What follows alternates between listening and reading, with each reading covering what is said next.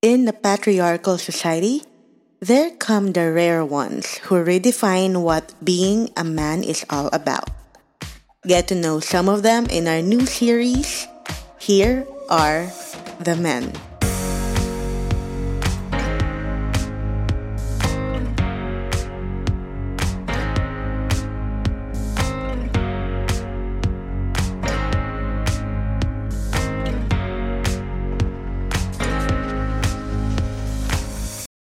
Another episode and another amazing story. So, tinan natin kung paano, kung anong mga matututunan nyo sa episode na to. Pero I, I'm sure, no, nagchichikahan pa lang kami ng guest ko few minutes ago. Sobrang excited na ako. And I'm sure madami tayong ma-discover sa episode na to. He is the director of the Development Studies Program and acting associate dean for research and creative work at the Arineo, at the Ateneo de Manila University, where he holds the Oscar R. Ledesma Professional Chair. Also, an associate editor of the journal Social Sciences and Missions and a regular contributor. Regular contributor lang naman guys to the thought leader section of Rappler. Ano ba? Kailangan niyo pa ba to? Or punta na lang kaya kayo sa ano niya, website niya? Pero good morning, Doc J. Cornelio. Thank you for uh, your time. Kamusta po? Mabuti naman. Good morning, Rhea. It's a beautiful Saturday morning. Um, I'm really excited, looking forward to this conversation kasi I'm familiar with your series. Eh. So, so I'm hoping na yung pag-uusapan natin will also inspire many other people who are tuned in uh, to your podcast today. So, good morning po sa inyong lahat. Ayun nga. We know that you are so busy, Doc. As in talagang, ano, kung malalaman lang nila kung paano ilang try tayo sa schedule. kung paano, kung alin dun yung swak. Pero thankful ako na ito na, nag, nangyari na. And I've been telling my team na, hala, di pa nag-reply si Doc. Ano kaya? Ayaw niya na kaya? Dahil ang tagal ko mag-reply o kaya sobrang busy na niya.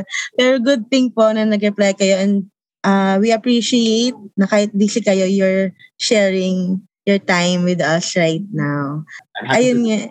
Pero sa, Doc, ano eh, para sa listeners, medyo, kung na-overwhelm kayo doon sa intro, no, you can go to Doc Jail Cornel's Facebook page or dun sa kanyang website. We will put it in the description of our episode. Pero this time, aside from that, we will go to knowing Doc Jail more. Bakit ba ang sipag niya mag-aral? Bakit gano'n na meron na siyang doctorate degree and different research grants and all. Anong meron, Doc? Doc, ang una kong question talaga kanina, nag-iisip ako eh, habang kakagising ko lang. Sabi ko, ano kayang pwede kong itanong kay Doc na hindi naman related sa mga ano niya, mga pinag-aralan niya so far. Ang una ko talaga naisip, anong favorite breakfast mo? Ay, nako, Rhea. Good question. Ako ay nagpa-practice ng intermittent fasting. So, so wala. wala. Naka one year na ako. Ano pandemic? One year na, one year na. Pero before po noon, ano ba yung mga yung mga mag nakita mo siya sa Facebook na na almusal, parang gusto mong mag mag-break ng fasting window? Uh, uh, to, uh, to, um, ano talaga, very healthy, high fiber ano, high fiber, mga muesli, ganyan. Ano to eh. Nakuha ko yung habit na yun when I studied abroad, when I lived abroad. Eh, hindi naman uso yung mga rice-rice, no? So either bread lang or high yung mga ganun, mga cereals. So cereals, saka hindi kasi ako healthy when I was much younger. So talagang nagpaka-high fiber ako um, in uh, in my 20s. Ayun. So, pero ngayon, nag-IF na ako kasi parang mm. nag-gain ako ng weight eh, na, nung, nung pandemic. so, Guys, kung makikita nyo nga si Doc Jail, parang hindi kayo maniniwala na nag-gain siya ng weight. Oo, oh, nag-gain talaga ako ng weight. So, so ano to, IF is really useful ah. Pero sa age ko kasi parang masyado na siyang, hindi na siya Metabolism kasi medyo bumabagal na. So, talagang kailangan ko sabayan ng cardio. So I cardio also every morning. Tumatakbo. Nice. What time po kayo gumigising?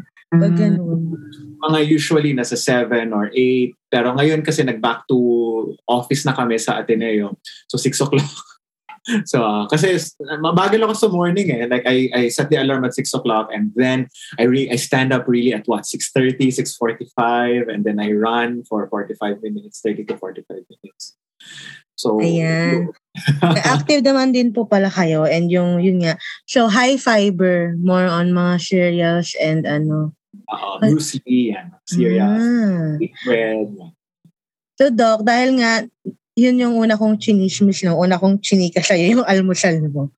Gusto ko lang din itanong, kasi diba, when I, when I check on your CV, your biography, sabi ko, for sure, it's not an overnight thing na, ay, gusto ko na lang, gusto ko lang mag-aral, ang dami kong gustong matutunan, ganyan. What made you decide na after graduating college, you'll pursue another degree and were you really like that even nung mga 5, 6 years old ka pa lang? At talaga bang gusto mo na lagi nag-aaral? Nerd na, nerd na, nerd. Even when I was young, I knew that I wanted to be a teacher. For some reason, I still distinctly remember when I was around that age, seven, eight, yung lolo ko dito sa bahay, I, I, uh, I grew up here in Las Piñas. Uh, my lolo, every time he was here, mag-ano kami, teacher kasi siya when he was younger, when he was young, and mag-ano kami, yung mag, uh, lalaro-laro na, kunwari siya ang teacher, ako ang student, tapos magpapalitan, ako yung teacher, siya naman yung student. Ganon, I really have beautiful memories to this day of that childhood, you know, because of my grandfather who was a teacher. So I knew at the back of my mind, uh, yeah, parang, parang destiny ko maging teacher. And true enough, when I finished my undergraduate uh, degree in early 2000s, naging teacher talaga ako. So I taught I taught um, research sa isang high school dito rin sa Las Piñas where I also studied, you know, for my high school. Pero even in college, second year college pa lang, Rael, I was already mesmerized by the academic enterprise. It's a very nerdy thing to say, pero sobrang na-in love ako dun sa sociology class ko, Introduction to Sociology.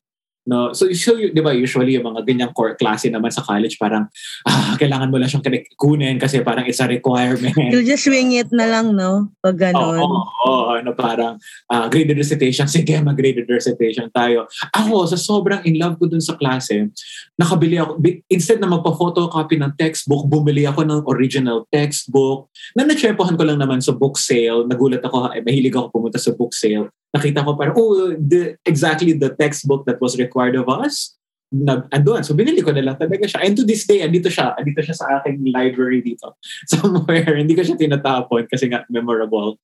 Tapos from then on, na-amaze, tapos at the same time, na-amaze din ako dun sa mga, sa mga professors ko na ano, na parang, I'm just, I just drool, you know, listening to them and talk about, you know, explaining things. And ang kagandahan kasi sa sociology, napapaliwanag niya yung mga nangyayari sa lipunan beyond economics, beyond politics. No? People, eh, yun ang interest niya. Hindi na siya psychological na very individual. Uh, yung even individualistic yung orientation. Relationship. Exactly. Relationships, society, institutions, paano nagbabago ang lipunan, ano yung nangyayari kapag nagbabago ang lipunan. Eh, di ba exciting yun? so, ako na-excite ako. Hindi ko lang alam kung na-excite ang mga ano natin doon. Lalo na, di ba, pag na, ngayon, naiintindihan natin yung in my time it was Joseph Estrada and yung this yung disgruntlement ng mga tao over over his corrupt practices ngayon makikita natin yung kaguluhan ngayon na parang uh, how come napakapatok ng historical denialism napakapatok ng mga ng mga kwentong hindi totoo pero bentang-benta sa mga tao sociologists can explain that yung mga On TikTok, Doc. Ah, exactly, exactly, exactly. Hindi ko lang kaya yung mag-TikTok parang magbibigay ako ng sociological lecture sa TikTok kasi I'm sure walang manonood. so, walang manonood. So, Tsaka ano po kasi, short form content sa TikTok. I understand na madaming content creator ngayon. May nakita din ako na professor din na nasa TikTok. Kaya lang, yun nga, siguro it takes skill to to really put the words and yung mga mag edit pa and the background to explain your ano it your does. topic. It does. So yun nga. So after college, already I knew na parang magiging ano na ako. Parang I knew I wanted to do uh, graduate studies. So nag-apply ako in different universities. I got in. Pero God had other plans eh. Nag-NGO muna ako. So nagturo ako, nag-corporate, tapos nag-development work ako sa Batanes. And then eventually I got a full scholarship grant to do my master's uh, abroad. And then eventually my my PhD also also abroad. Um, and then the rest is history. I finished my PhD uh, when I was one day before I turned 29. So 28 pa ako. So 28 years old pa ako nung natapos ko ang PhD. And uh, yeah, and the rest is history. Ang tagal-tagal na no. Pero ang galing lang do kasi nga when when I was checking the the biography, though may mga terms na um, jargon sa akin na ano daw ibig sabihin nun. Pero may mga ganun. Pero as I understood it, talagang you studied a lot and hindi lang basta yun nga, you just, hindi lang basta makaraos lang or matapos lang.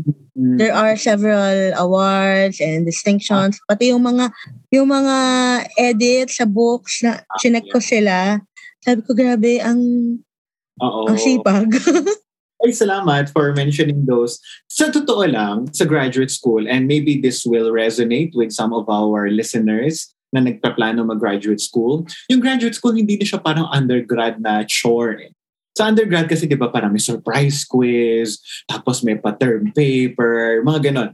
Sa grad school kasi, may mga konting ganon pa rin, depende sa temperament ng iyong professor. No? Pero generally kasi, sa graduate school, ang ang orientation ay the disco- discovery of something a discovery of something. Lalo if you're writing a master's thesis or a PhD dissertation, meron kang contribution to knowledge. Whatever area it might be, no? Sa sociology, marami yan. Pwedeng gender, pwedeng uh, youth, no? Pwedeng religion, pwedeng uh, uh, political attitudes ng mga tao, may madidiscover kang something new na hindi pa na-discuss before. And yun yung drive mo eh. And because you want to discover something new, it's really parang the scientific mind, no? yung parang meron kang gustong ma-discover. Pero at the same time, yung kagandahan kasi sa sociology and many other social sciences, you want to discover something new because you want to make the world a better place. Uh, kasi hindi ka naniniwala na ito na yung, ito na. No? So, so I think, in other words, sa grad school, meron kang sense of ano eh, wonder, pero yung sense of wonder na yon, binabalanse siya ng, ng sense of responsibility for society. And, and those things will keep you focused, you know, on what really matters most. Kasi listen, do, kasi listen, no? Kasi sabi mo kanina, using your your you were mesmerized with yung how ina-explain ng teachers and then now when you went to the graduate graduate school alam niyo madami po akong kilala na pag napakinggan nila to kasi gusto nila mag-graduate school but first nisip nila yung budget and same time yung time and thinking na hindi lang sila mag-aaral basta they're also working while studying so yun yung mga kinoconsider nila is it safe to say na you pursued graduate school with the why, your deepest why is to contribute something for the society yeah. and for the world. Kasi parang yung sense of contribution eh, yung, yung na-iisip ko about it. Okay. Totoo, oo, totoo. Ray, I'm glad that you mentioned that. And again, dun sa mga friends natin who are interested in graduate school, siguro ito yung dapat nating pagnilay-nilayan bakit no? Of course, on the one hand, maganda ang meron kang master's degree kasi it's really for promotion, di ba? It's really for upscaling, uh, improving, um, upgrading your skills and so forth. Yes, I get that. No, pero sa akin kasi, pumasok ako sa graduate school na I wanted to at that time, iba pa yung interest ko, sociology of development, communities and all that. Kasi galing ako sa ano eh, uh, community-based development work sa Batanes. So, public health sector and so forth. So, parang ano pa, parang rural development. Mga ganun pa yung ano ko, uh, orientation. Pero eventually, over time, na-inspire ako to pursue something else. No? Uh, sociology of religion, sociology of youth. No? Um, in any case, kahit nagbago yung aking topic, yung yung disposition ko pareho pa rin. Eh. Para ano yung pwede nating maunawaan sa sitwasyon, sa kalagayan ng mga kabataan ngayon sa Pilipinas para mas useful yung ating magiging approaches no uh, para matulungan ang mga kabataan ngayon. Parang ganoon, no? Parang ganon. And, um, and dala ko yun hanggang ngayon. Now I'm a professor. I'm, I'm, I'm teaching students who are what? Half my age. Oh my God, half my age na nga sila. half my age. Um, ano, bit-bit ko yun. Bit-bit ko yun. So, so yeah. Yeah, magandang, ano yan, magandang merong drive pagpapasok tayo sa grad school.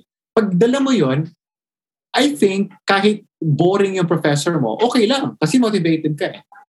At kahit asar doon sa parang tamad naman yung professor na to, hindi nagtuturo, okay lang kasi talagang magbabasa ka on your own at mauunahan mo yung everybody else in your things. And even not sa graduate school, sa high school or college pa lang narinig ko ibang mga bata na ano ba yan? They, they have different complaints. And hindi naman ano, I still believe na madami pa din namang teachers like you or professors like you na talagang passionate on teaching. Siguro may, may mga iba lang talaga na hindi ganun ka-passionate.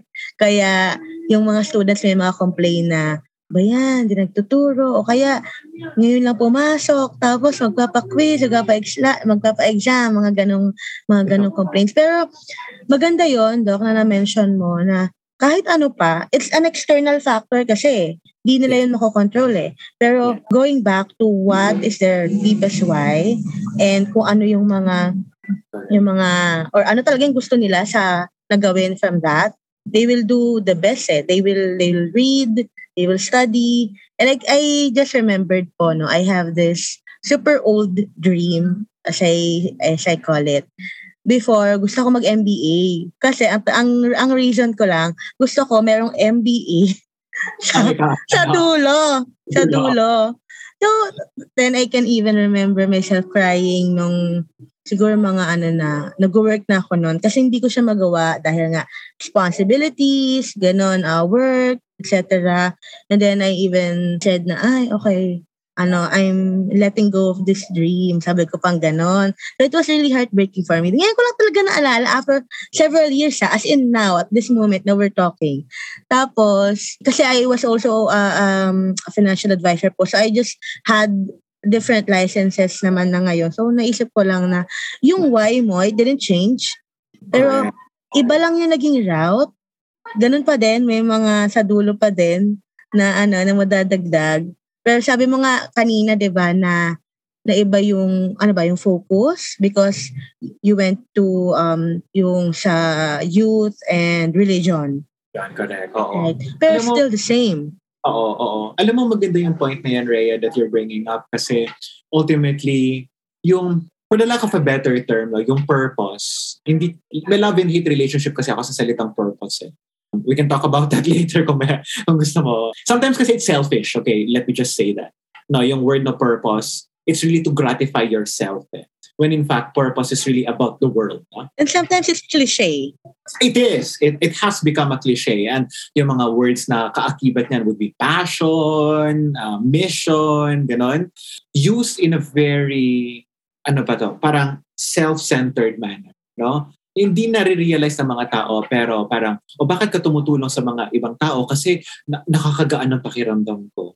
'di ba so parang ah yung kahirapan ng ibang tao ay kailangan mo para mapagaan ang loob mo. 'di ba it doesn't change things right? It doesn't.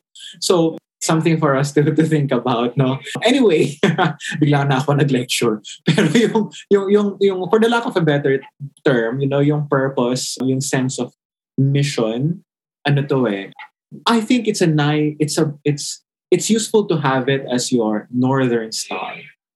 Na, na parang just to assess yourself, okay, hindi ko man natupad yung pangarap ko na magka-graduate school or mag-MBA, natutupad ko ba yung layunin ng Panginoon para sa Natutupad ko ba yung, yung, or if you are less religious, maybe you can say, natutupad ko ba yung pagkakatawag sa If you're a current podcaster or plan to create your own podcast soon, I want to share with you the tool that I use to help me monetize my podcast. It's called Podmetrics. Podmetrics is a platform that allows you to have full control of how you monetize your podcast. You can collab with brands and choose between the many merchants that fit your podcast's audience. It also gives you tips and samples on how to execute your ads properly to maximize your earning potential. Plus, you can track how many of your listeners you were able to convert and know how much you've earned in real time. Cashing out is also a breeze. So if you're a podcaster, make sure you sign up by clicking the link in the description box of this episode and use my referral code so you can monetize your podcast too.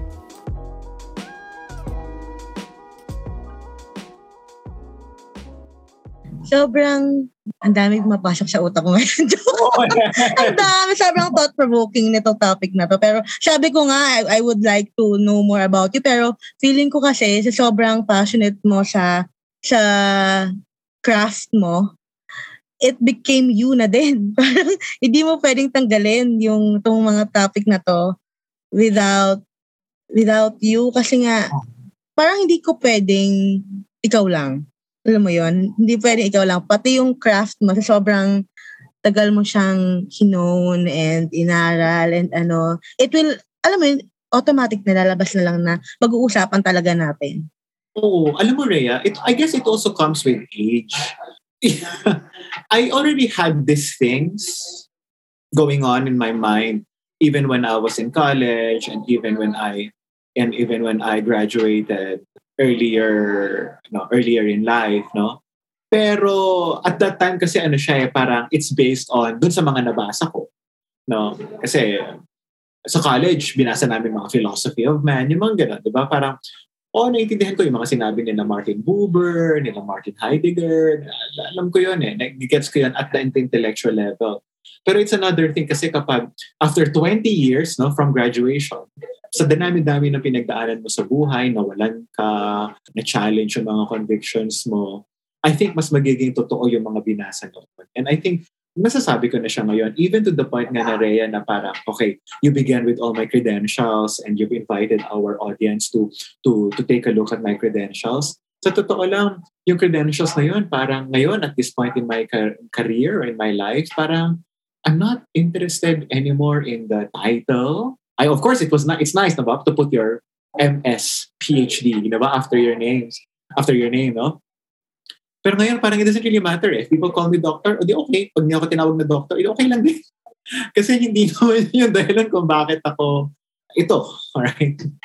Kahit pagpapakatao. So, yeah, it's beautiful. It's beautiful. Ganda it's, nun. Hindi yun. Yung titles, ito yun eh, na parang, hindi ko alam kung ta- dahil lang ba sa biases natin na when we see titles na lalong hangahaba, like for example, five sets of titles yan, and then you will automatically think na, shucks, intimidating tong taong to, ang talino na to, and all, without really knowing what you've been through, what you've been through, and what are the sacrifices that he he needs to alam niyo to to encounter para lang dun sa mga titles na yon. Pero sabi mo nga, Doc, right now, it doesn't really matter. It's who you really are and what are you contributing to your to your community, to the people around you. Going back to what I said na yun nga yung mga titles and all. Sabi mo kanina, sa lahat ng nangyari for the past 20 years, yung mga na-challenge yung convictions mo, what is the most memorable challenge that you can share right now sa audience natin na this is what you've studied. Ito yung nangyayari ngayon. And then, in a way, meron bang mga crossroads, mga ganun na, would I still continue this one? Or worth it pa ba itong pag-aaral na to? I underwent depression in 2015, Rhea. I had to see a therapist. At the time, I was 33. And then the therapist put a name to what I was undergoing. Sabi niya, Jayo, you're undergoing midlife crisis umiyak-iyak ako noon at mahulog ako, nahu- almost nahulog ako sa kinauupuan ko. Kasi parang, ha? Eh di ba midlife crisis pang 50? pang 50 yun? Bakit nasa... Di man lang quarter life, no? Di man lang. Oo nga. Yung quarter life nga na yun, hindi ko naranasan yun eh. Kasi wala akong crisis na parang tama ba itong ginagawa ko? Or ano, di ba yun yung quarter life at 25? Buti hindi ka na pa-add. Ha? Times 2 na lang? Parang gano'n. exactly. So, I'm 33. Oo nga, exactly. Parang, ha, edi 66, wala na ako. Dead balls na ako. So, parang, tapos, um, and the therapist put the name to it. My therapist, wonderful, wonderful therapist. But it was, um, it was a moment na na-realize ko, yung sinasabi ko kanina, na parang all of a sudden, the things of this world no longer matter. Yung, syempre, I mean, of course, I'm not perfect na parang, it's just nice to have another title. It's nice to have another award. yung, at that time, 2016, hindi ko pa nakukuha yung, may isang award ako nakuha from the National Academy of Science and Technology, 2017 yon Pero nung dumating yon yung award na yon parang hindi siya yabang just to, para lang sa audience natin, it was called the Outstanding Young Scientist Award. So it's a national award. Walo lang kaming nabigyan noon sa buong Pilipinas. And nung natanggap ko siya, parang responsibility siya. And in fact, I wrote a piece for Rappler at the time, Science is for the people. No, yun yung argument. And yun naman yung battle cry talaga ng National Academy at ng DOST. Um, at dapat yun ang battle cry ng bawat academic. No?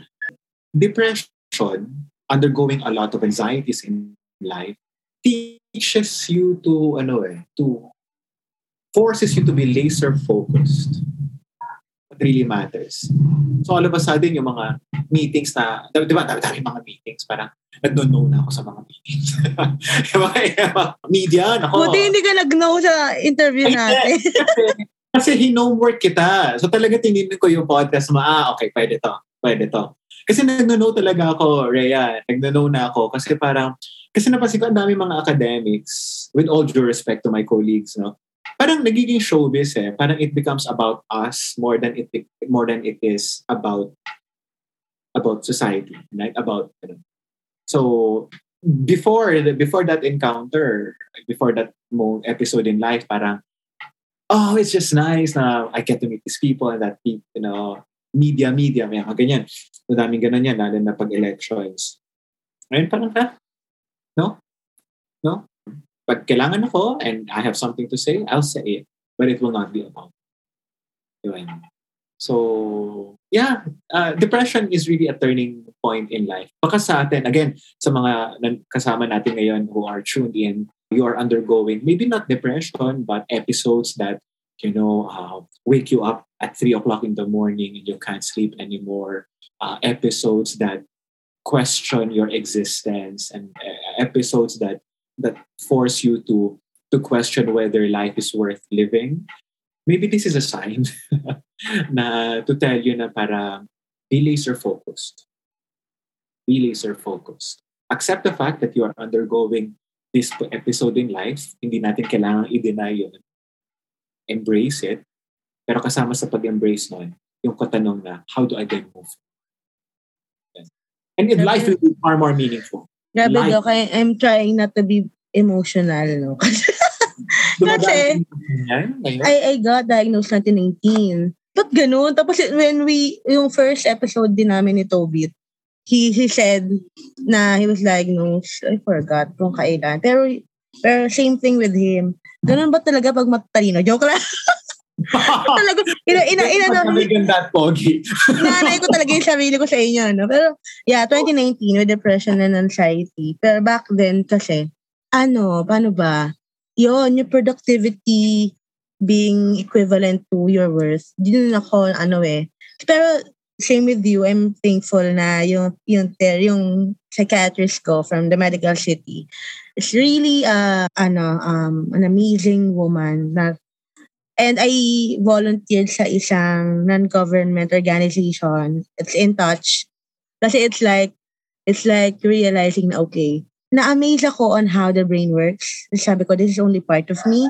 So I will study how you work so I can overcome you. Parang ganun yung ano eh, yung naging thought. Then I volunteered kasi nga meron mga, they're calling or they're asking for help para kaming 911 resp- respondents pero for mental health.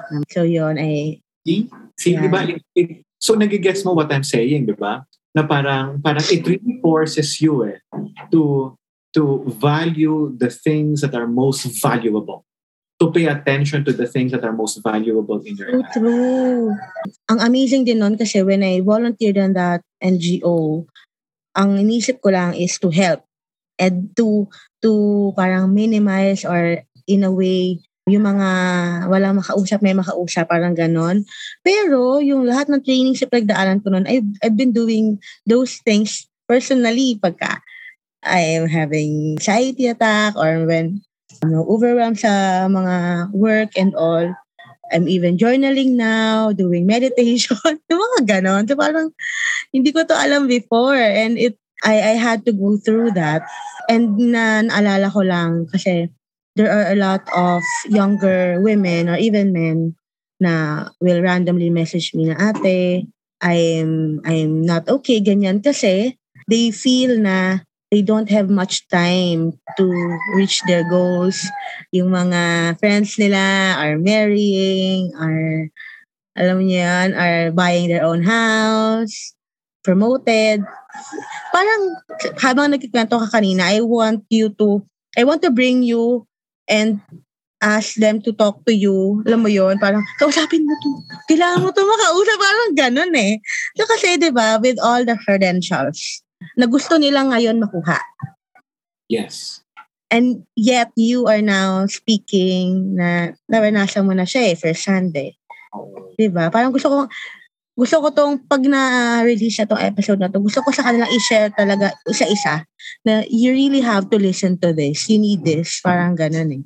Oh, tingnan mo, Rhea, this is how all things work together for you.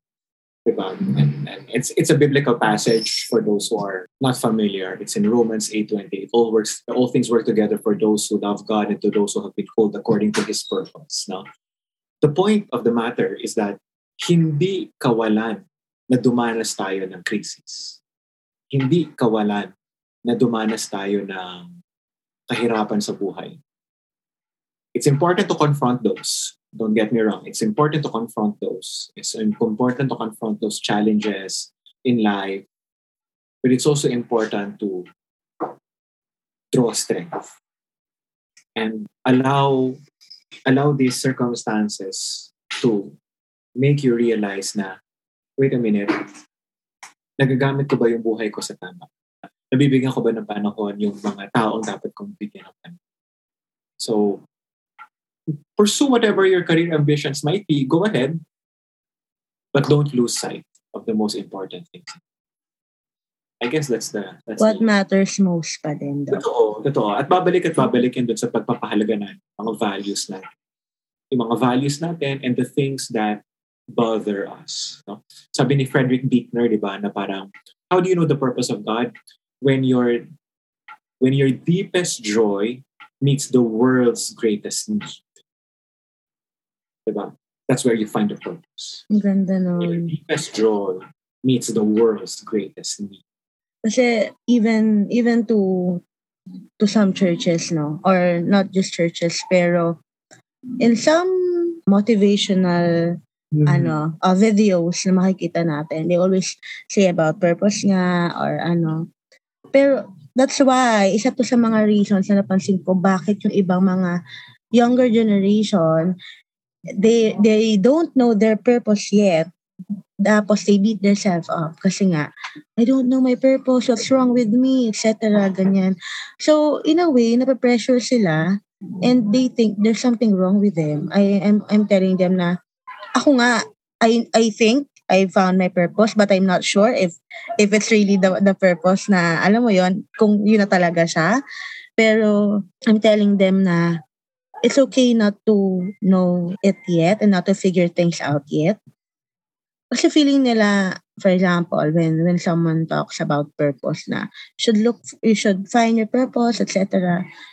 After five years, hindi pa rin nila alam. Hmm. Feeling nila there's something wrong with them. Bakit ako hindi ko alam? May mga ganon. Yeah, because because it's taught to them as a self-centered thing.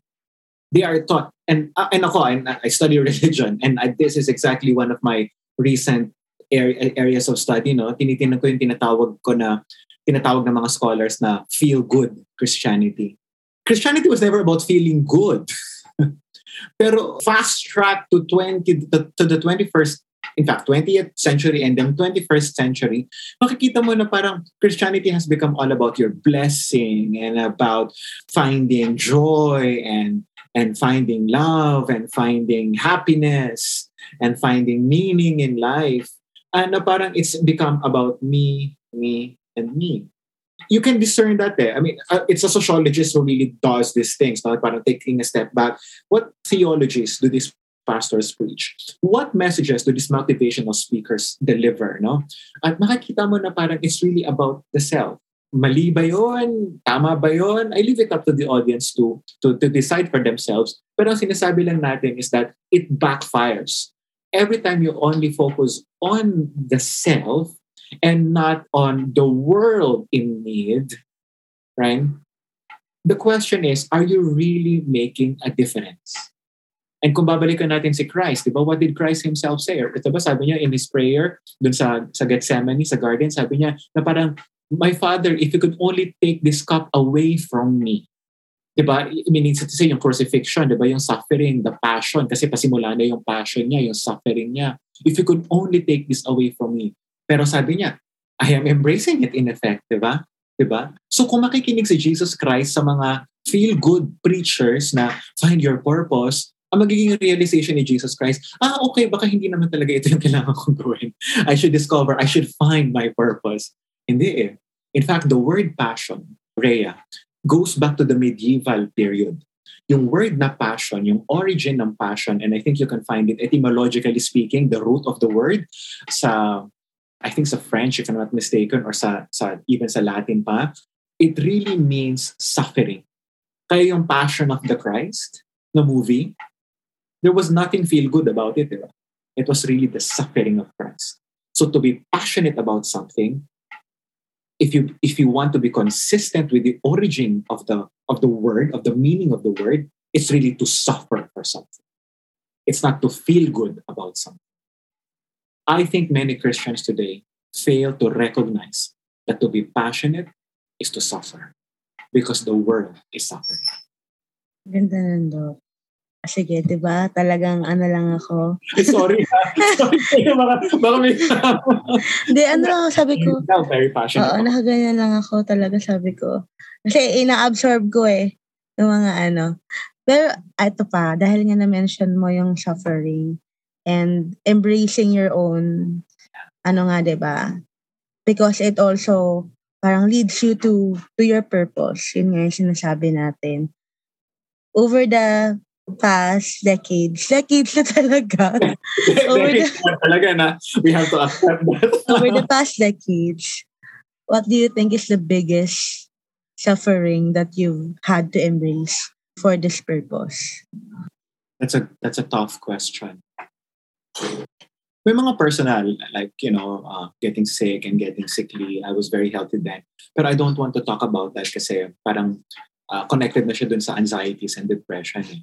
Parang, siguro I'll just say na the decision to come back to the Philippines, I, so I was living abroad for 10 years for my graduate school, master's, PhD, tapos nag-postdoc pa ako nag-post PhD, postdoctoral fellowship ako sa sa Germany. So I did my PhD in Singapore, went to the UK after that, and then and then uh, and then my postdoc in Germany. So parang in total mga 10 years yan. So my entire 20s, no, I wasn't really 20s and early 30s, I wasn't here in the Philippines. At that time, parang grabe yung the appeal of the the lure of uh, of, uh, of pursuing a career as a social scientist, as an academic uh, in other countries malayo kasi talaga yung Pilipinas, eh, Rhea. Malayo talaga tayo in terms of research, no? Research. Eh, kaya naiintindihan ko maraming mga Filipinos don't come back to the Philippines. But in 2014, towards the end of my postdoctoral fellowship, I had to, I had to make a decision. Would I stay in Europe or would I come back to the Philippines? And that was when I I sought the Lord's voice, if you will, but I also sought the the counsel of other academics. Ang isang tumama lang talaga sa akin, na-realize ko, and I think this could be the answer to your question. Napansin ko, no? So I was I was at this really very prestigious research institute. Tawag sa kanya Max Planck Institute uh, for the study of religious and ethnic diversity. So so if you are studying religion in around religion, parang pangarap mo na makapag Max Planck ka. And I did, the only and possibly the only Filipino to to have joined that organization. Na-realize ko lang parang in one of our seminars, and this is not to badmouth um, the organization, you know, but this is really the nature of Western academia. Umabot sa point na parang, ah, we were talking about, so every week, meron kami mga work seminars, no? Parang mga based on our research. So we had one seminar about poverty in India. So, ang bigat, di ba? So, parang, of course, academic. So, pero ka ang distance, na may detachment ka. Pero we were doing the seminar in the comfort of our grand seminar room. Tapos after nun, magwa-wine. Kasi tradition yan, no? Grabe yung irony. Exactly, exactly, exactly. I think academics know this. Academics know this. Pero hindi rin naman natin ma-deny na academics are petty bourgeois. we are on an ivory, on the ivory tower. We are. No? I mean, our titles. Lalo na sa Germany kasi very, ano yan, eh, very hierarchical yung organization. Very patriarchal, but also very hierarchical. So, so may irony talaga. And sabi ko parang, hindi ko yata kakayanin ito na ganito. And this was what, 2013, 2014, ha? So, and then at that time, they offered me this position to come back to the Philippines and, and be the head of development studies at Ateneo. Where I was, you know, where I did my undergraduate to a decade before that. So parang things came together. When I came back here, my gosh, parang doon ko na-realize, parang tama mo yung decision na ginawa ko. Yung sweldo ko, one-third na lang. Siyempre, tapos yung trabaho ko, 300% ang ginamit. Sobrang ano eh, no? Inverse proposal. Inverse. Inverse. Parang, ha, every, sa max lang, parang wala akong ginawa kundi umupo at mag-isip at magsulat. Pagdating dito sa Ateneo, parang, ha, meeting na naman? Ha, meeting na naman? Ha, meeting na naman? So, tapatan niyo naman yung sweldo ko. Pagdating ng meeting na to. Shout out po ba? Shout out.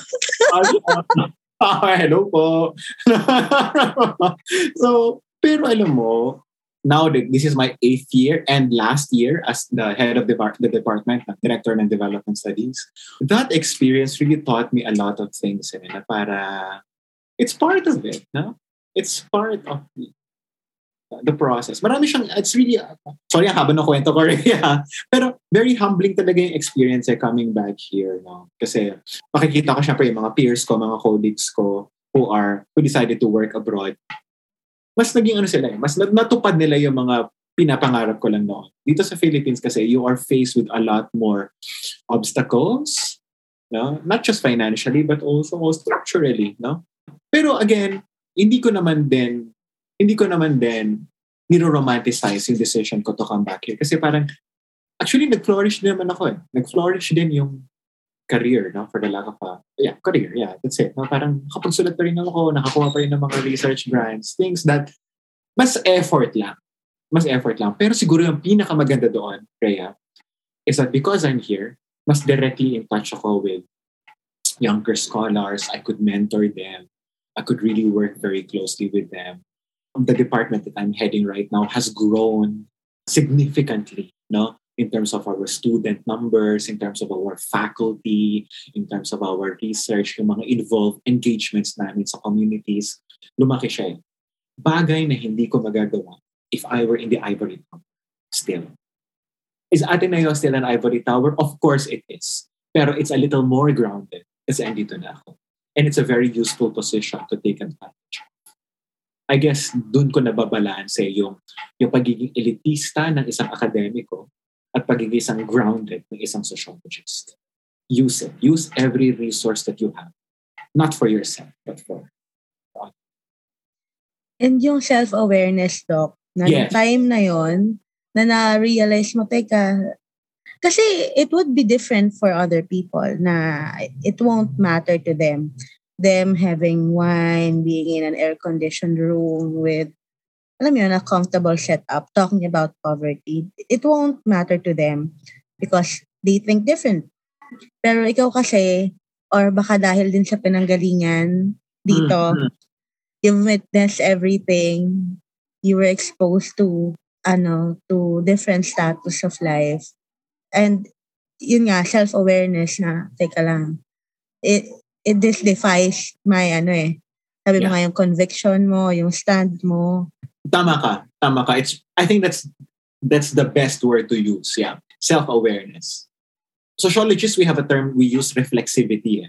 It's an ongoing process of thinking about your position as a person relative to other people. No? Are you more privileged? Are you less privileged? Are you more in power? Do you have more power? Do you have less power? And pag mas marami ka bang privileges at kapangyarihan sa buhay, naku- nakukulayan ba niyan yung pagtingin mo sa mundo? Yung ganun, it's really, it's called reflexivity, no? Yung ganong, ganong, uh, ganong Mga biases din natin based yes, on culture, on upbringing. That too, no? All of that, no? All of that. Yung social location mo na tinatawag. Yeah, eh, hindi ko siya mahirap yon mahirap ma, mahirap i-deny yon uh, kapag yeah pag, kapag nakikita mo na yung mga ironies na, na ginagawa mo. And academics are always guilty of this really. Academics are always guilty of this. No? Sabi ko kanina kanina na para when we appear before the media it becomes about us and not about the things that we talk about pag nagsusulat kami, it becomes about our career and about really the sensitive topics that we talk about, di ba? When we interview people, di ba, for our research, it's really about discovering something more than it is about helping them. Yung ganun, it really, um, it takes a lot of reflexivity and humility to confront all those. Kaya nagigets ko rin, maraming mga social scientists na disillusion sa academia. Oo, mayabang eh. Mayabang talaga. Kaya yung constant reflection nga eh, yung, yung sinasabi natin, Doc, so important. Kasi even hindi lang sa academe, pero I think lahat naman ng field, meron talagang, meron talagang ano, meron talagang kakainin ka ng, ng ego mo, ng, ng, ng lahat, ng sistema. That's, that's what they say eh. Yung ano, kakainin ka ng sistema. When you're not aware or when you're not reflecting about Correct. what's happening, yung mga ganun.